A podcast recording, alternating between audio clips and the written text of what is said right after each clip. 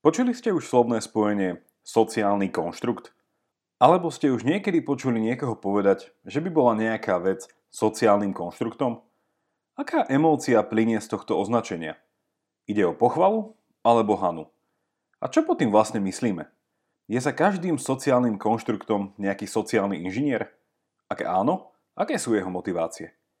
Existujú nejaké veci nevyhnutné pre prežitie ľudskej spoločnosti, ktoré sa nedajú skonštruovať a iba sme ich, tak povediať, zdedili? V dnešnej dávke sa bližšie pozriem na tento nejasný pojem a pozrieme sa na tzv. teóriu sociálneho konštruktivizmu, z ktorej vychádza.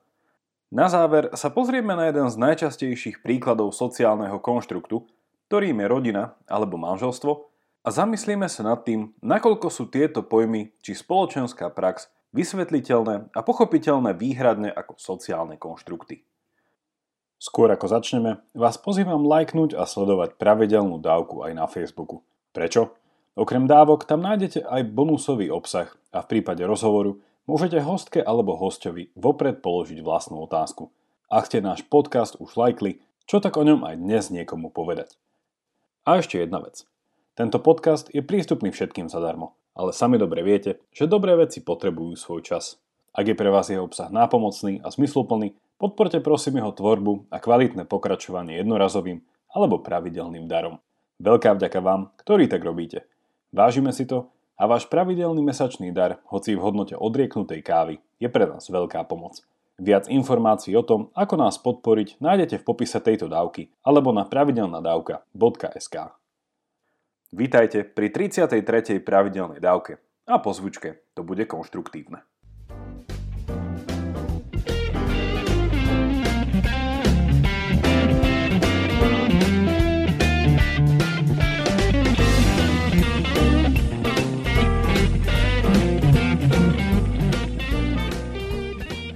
Termín sociálny konštrukt nie je v našom jazyku úplne nový a spadá pod tzv.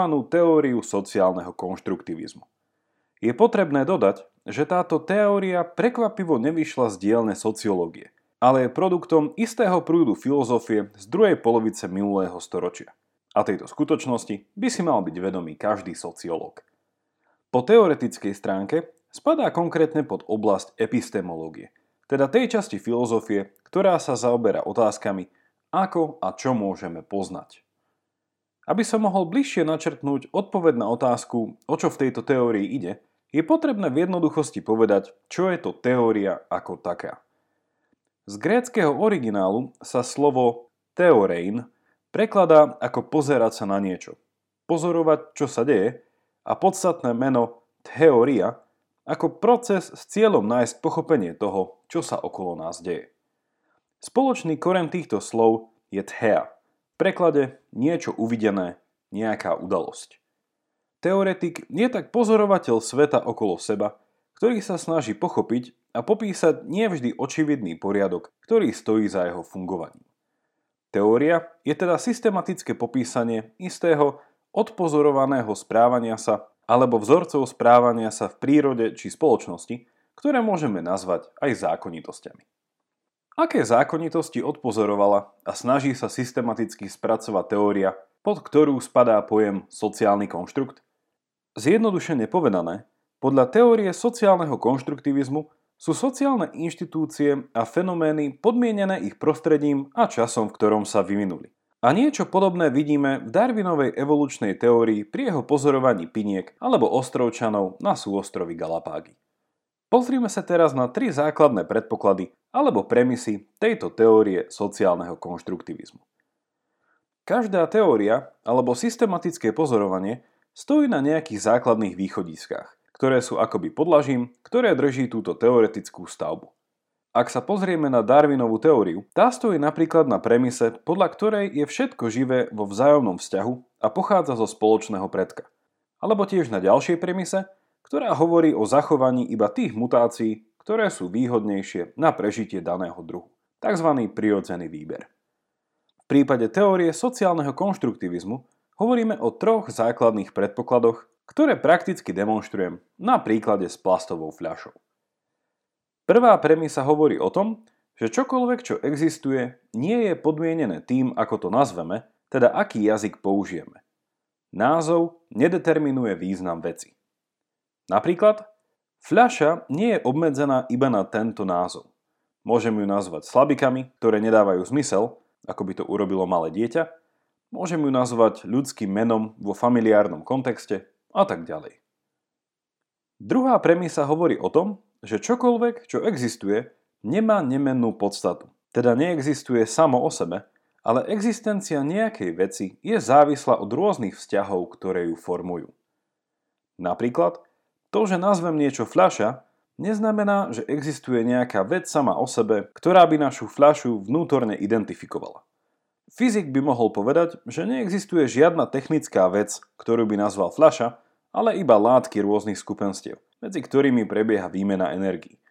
Podobne chemik by pod fľašou videl chemickú kompozíciu a molekuly, kritik umenia by v nej videl zrkadlo priemyselného dizajnu určitej doby, no a rozličný pohľad ekológa a domorodca si vieme ľahko domyslieť. Tretia premisa sociálneho konštruktivizmu hovorí o tom, že sociálny konštrukt nie je hodnotovo neutrálny. Inými slovami, neexistuje hodnotovo neutrálny popis sveta.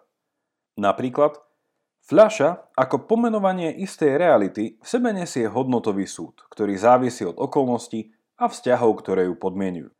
Plastová fľaša bola určite považovaná za znak pokrokovosti v časoch socializmu či raného kapitalizmu, a to pre svoju praktickosť a cenovú výhodnosť. Dnes, keď sme svedkami problémov divokých skládok či ťažkostí recyklovania plastového odpadu, tomu už tak nie je. Okrem toho, mohli by sme napríklad vykonštruovať náboženskú prax, kde by sa táto fľaša mohla stať niečím ako posvetným predmetom. Sumarizovane sme teda hovorili o týchto troch premisách. Poprvé, jazyk neobmedzuje naše chápanie sveta. Po druhé, veci, o ktorých jazyk hovorí, nemajú nemennú podstatu či prírodzenosť. Po tretie, Jazyk nie je hodnotovo neutrálny. Z troch uvedených predpokladov je zrejme, že táto teória čerpá v značnej miere z filozofie jazyka. A niekto mi mohol povedať, že sa s ním v istom slova zmysle zahráva. Veď kto by nemal rád jazykové hry? Jedným z ich milovníkov bol aj britsko-rakúsky filozof Ludwig Wittgenstein, ktorý vo svojej práci vysvetľuje, že veci nezískavajú význam z toho, ako ich nazývame, ale je tvorený počas tzv. jazykových hier, zabudovaných do rôznych fóriem nášho života. Povedané v kocke, použitie vecí nie je určené ich významom, ale je to práve ich použitie, ktoré určuje ich význam. Ako ale teória sociálneho konštruktivizmu využíva alebo zneužíva tento poznatok z filozofie jazyka? Táto teória tvrdí, že čokoľvek, čo existuje, má význam, ktorý pochádza z jeho použitia. Ak má niečo v iných kontextoch či v iných vzťahoch a spoločnostiach, teda v iných jazykových hrách iné použitie, má to následne aj iný význam.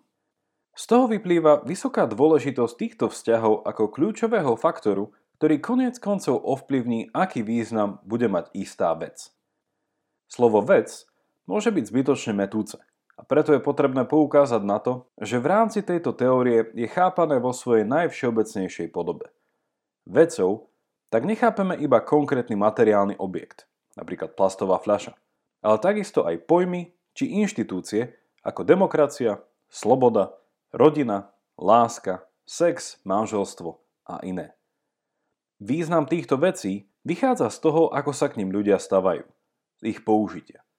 Sumarizovane povedané, keďže podľa sociálneho konštruktivizmu nevyhnutne neexistuje jedno nemenné použitie nejakej veci vzhľadom na jej podstatu, táto vec môže mať iný význam v iných časoch a na rôznych miestach. Posúďme sa ale teraz od tejto teórie k praxi. Ako bolo povedané, teória vzniká pozorovaním sveta, s ktorým prichádzame do každodenného kontaktu a popisuje isté zákonitosti v správaní sa prírody alebo spoločnosti. Tieto prírodné a spoločenské zákony sú potom využívané pre rôzne ciele. Napríklad prírodné zákony, popísané množstvom teórií vo fyzike, nám pomohli poslať do vesmíru družice, vďaka ktorým je dnes používanie mobilov či internetu samozrejmosťou. Tieto teórie našli veľké praktické využitie a dajú sa využiť pre spoločné dobro, ako aj zneužiť. Ako je to ale s teóriou sociálneho konštruktivizmu? Aké dobro prináša spoločnosti, aby neskončila na ideovom smetisku? Niektorí z odporcov tejto teórie tvrdia, že je nepoužiteľná, pretože vzhľadom na vlastné pravidlá hry, teda aj tri základné predpoklady, je sama o sebe sociálnym konštruktom. Z toho by vyplývalo, že nevysvetľuje ani tak fungovanie okolitého sveta, ale iba samú seba a pohybuje sa v kruhu. Pre týchto odporcov je iba spôsobom, akým sa môžeme pozerať na veci – ale v princípe nič nevysvetľuje a je vecou osobnej preferencie, či ju použijem ako metodologickú pomôcku. Táto kritika tak znižuje teóriu sociálneho konštruktivizmu na úroveň osobného názoru. Jej zástancovia súhlasia s tým, že nie je úplne možné dokázať jej objektívnosť. Čo ale pokladajú za neodmysliteľný prínos pre spoločnosť, je jej schopnosť byť akoby orientačnou mapou do života – Tvrdia, že táto teória nie je hodnotovým systémom, ale ponúka sa ako jedna z alternatív na to, ako pristupovať k realite. Ako k niečomu, čo je nám dané na objavovanie a poznávanie, ale ako k niečomu, čo my sami konštruujeme. Na záver vám chcem ponúknuť praktickú aplikáciu všetkoho, o čom sme hovorili, na problematiku týkajúcu sa nedávneho referenda, ktoré sme mali na Slovensku v 2015. Ak som doteraz hovoril abstraktne o nejakých spoločenských veciach, v kontexte tohto referenda si za ne môžeme dosadiť spoločenské inštitúcie, ako rodina alebo manželstvo. Čo by sme teda mysleli pod tým, ak by sme ich nazvali sociálnym konštruktom a k akým záverom by nás to zavezovalo? Vzhľadom na prvú premisu môžeme povedať, že rodina ako aj manželstvo nie sú podmienené tým, ako ich nazveme. Inými slovami, pod napríklad tradičnou rodinou sa môže rozumieť mnoho vecí, čo záleží na tom, v akom čase a kde sa nachádzate. Vzhľadom na druhú premisu môžeme povedať, že existencia rodiny alebo manželstva nie je definovaná nejakou nemennou podstatou či prirodzenosťou. Nemôžeme tak hovoriť o nejakom jedinečnom vzťahu medzi mužom a ženou, ale o rôznych vzťahoch v rôznych spoločnostiach či dokonca civilizáciách. Vzhľadom na tretiu premisu môžeme povedať, že ak je rodina ako aj manželstvo sociálnym konštruktom, vôbec to neznamená, že sa jedná o hodnotovo neutrálne veci. Dalo by sa povedať, že v kontexte tejto teórie sú veci iba tak dobré, ako si ich spravíte. A to, čo môže byť pre jedných dobré, môžu druhý vnímať ako spiatočnícke a netolerantné. Sumarizovane sme tak vedení k záveru, že ak je rodina alebo manželstvo sociálny konštrukt, Znamená to, že ich význam je viazaný na ich použitie. Niektorí sociológovia tak vysvetľujú, že to, čo sa označuje za tradičné chápanie týchto spoločenských inštitúcií, sa môže zmeniť vzhľadom na ich nové formy použitia.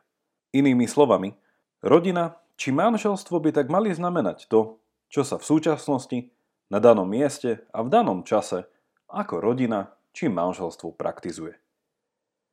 Ako už bolo spomenuté, Problémom teórie sociálneho konštruktivizmu zostáva fakt, že nakoľko môže byť táto teória dobrým sluhom, nemusí byť tiež takým pánom.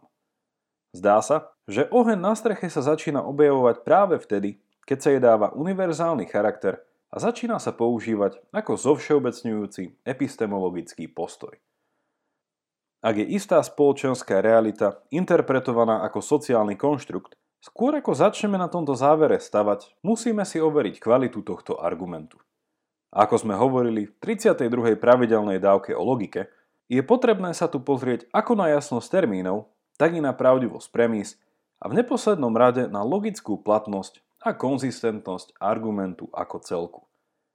Po dôkladnom zvážení možno zistíte, že najväčšia slabina sociálneho konštruktivizmu nemá ďaleko od achilovej pety každej relativistickej teórie. Toľko na dnes, teším sa na vás opäť v stredu, majte sa dobre a nech vám to myslí.